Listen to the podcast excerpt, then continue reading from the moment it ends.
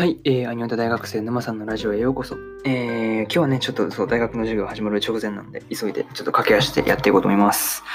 そうだね、えー、昨日ね、そう、ライブ配信したんだけど、そう、あれなのにね、そう、2分半、ちょっと、なんか3分行く前ぐらいで切れててね、気づかずにそう、10分くらい喋ってたんだよね。そうそう、それでちょっと泣いたんだよね。そう、アプリが落ちたみたいで。そう、それに気づかずに10分ぐらい永遠に喋り続けてね。で、それでそう、ライブ配信、その終わってたっていう、なんか開始3分経たずに終わってた、なんか、アプリ落ちたみたいで、なんかそれでそうそうそう。っていうのがそう、事件があったんですよね。そう、気づかずにそのまま10分くらい喋ってたっていう、なかなかそう、やらかした感があったんで、そう、そのなんかすごい萎えてね、そうそうそう。もう明日にしようみたいな感じでそうなったんですよね。ごめんなさい。ちょっとな、また今日はそうちゃんとやるので、はい、許してくださいっていう感じかな。はい。えー、今日は、えー、日本もや、今日も、えー、日本もやっていこうと思います。えー、1本目がね、えー、土球変態エグゼロスの11話の感想で、えー、2本目が放課後堤防西の11話の感想になります。はい。まあね、えー、そうだね。まずこれが1本目なので、ちょっとそう、車の音がすごい、バイクとかの音も入るんですけど、ちょっと申し訳ない。まあ、そんな感じでやっていこうと思います。えー、1本目がね、そう、土球変態エグゼロスの11話の感想です。えー、それじゃあ、いつも通り、あらすじからやっていこうと思います。まあ、あらすじが、えー、と、ナンナが寄生虫を倒したものの、相手がやる、相手がやられるように放った毒針を食らってしまったレッド。大したことはないように感じたものの、のもつかの間、パンツの中から可愛い横丁が飛び出してきた。寄生虫の正体は、刺した相手を少しずつメス化させる乳体化中で、逃げた横丁はレッドの男の根源だったのだ。早く捕まない、捕まえないと、体が完全に女性になって元に戻れなくなってしまう。果たしてレッドは無事に男に戻れるのだろうかというね、そう公式サイトからの引用になります。えー、ここからはね、えー、順次感想になるわけですが、まあ一つ目がね、男の根源っていうところで、いやもうほんと、序盤からそう面白かったっすよね。そう、レッドのね、男の根源がおこしょになってしまった上にね、その、早く捕まえないと戻れなくなるっていうね、そうそうそう。めっちゃ面白いよね、そう。まあその後のね、あのー、お風呂でそう、おこしょがね、そう、桃香とキララに現れたりするの、めっちゃ笑ってしまった、ね。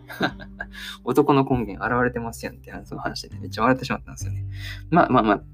いろいろと多々あったものの、まあ、とにかくレッドがそう元に戻れたのは、まあ良かったなというふうに思いました。はい。いや、ほんとさ、戻れなかったらもう主人公がそうそうそう、あの11話で性別変わったみたいな、大、大、なんかなん、なんて言うんだろう、前代未聞のなんかあんな感じになってたんですけど、まあ良かったですよね、戻れてね。はい。あとそう、レッドの妹のヒーローちゃんがそうそう、ちょっとだけ出てたんですよね。そうそうそう、ちょっとだけ出てたっすよね。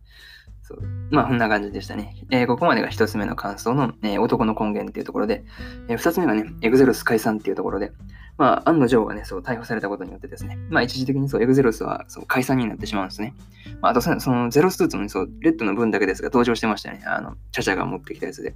まあ、やっと出てきたかーっていう、そう、やっと出てきたかーっていう感じだったんですかね。まあ、にしてもね、あの、確実にあの、黒幕、あの、岩津もがなとかいうね、あの政治家ですよね、絶対に。もう声でわかるからね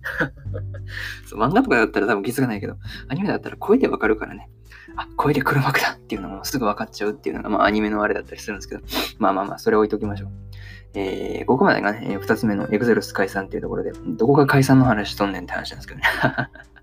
まあまあまあ、それとて、まあ三つ目のね、まあ汚い花火を打ち上げろっていうところでね、そうそうそう。寄生虫にね、そう花火を打ち上げるあの場所がね、そう襲われてたんですよね。まあそこでそう、キララがね、あの、黒ピララを呼び出して、まあ、エネルギーを貯めるんですよね。まあ、それによって溜まったエネルギーで、まあ、ゼロスーツをそう着用しての撃破になったわけですが、まあね、今回そう、変身シーンなんかめっちゃ凝っててよかったなと、そうそうそう、思いましたね。はい、満足っすよ。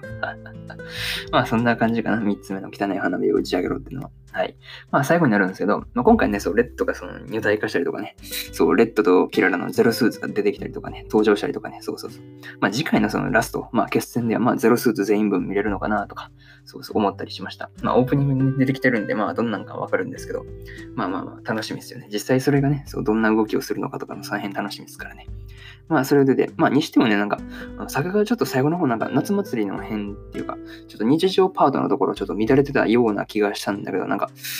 気のせいながら見間違いなんかわからないんですけど、なんかそう、なんか、なんかちょっと変変な感じというか、そうそう、違和感があったんですけど、どうどうなんだろう？なんか皆さん気づいたのかなわかんないけど。俺だけ？わかんないけど。そうそうそう。まあ、それ置いとこう。まあ、それはさておいてですね。まあ、次回で最終回なわけでね、まあ、めっちゃ楽しみだなと、そういうふうに思いました。まあ、こんな感じで今回はここまでということで、えー、11話の感想を終わりにしようと思います。えー、12話の感想は、い、まだ来週の方で撮ります。来週撮りますので、えー、お楽しみに。はい。それじゃあね、えー、2本目の放課後堤防日誌の方を収録してい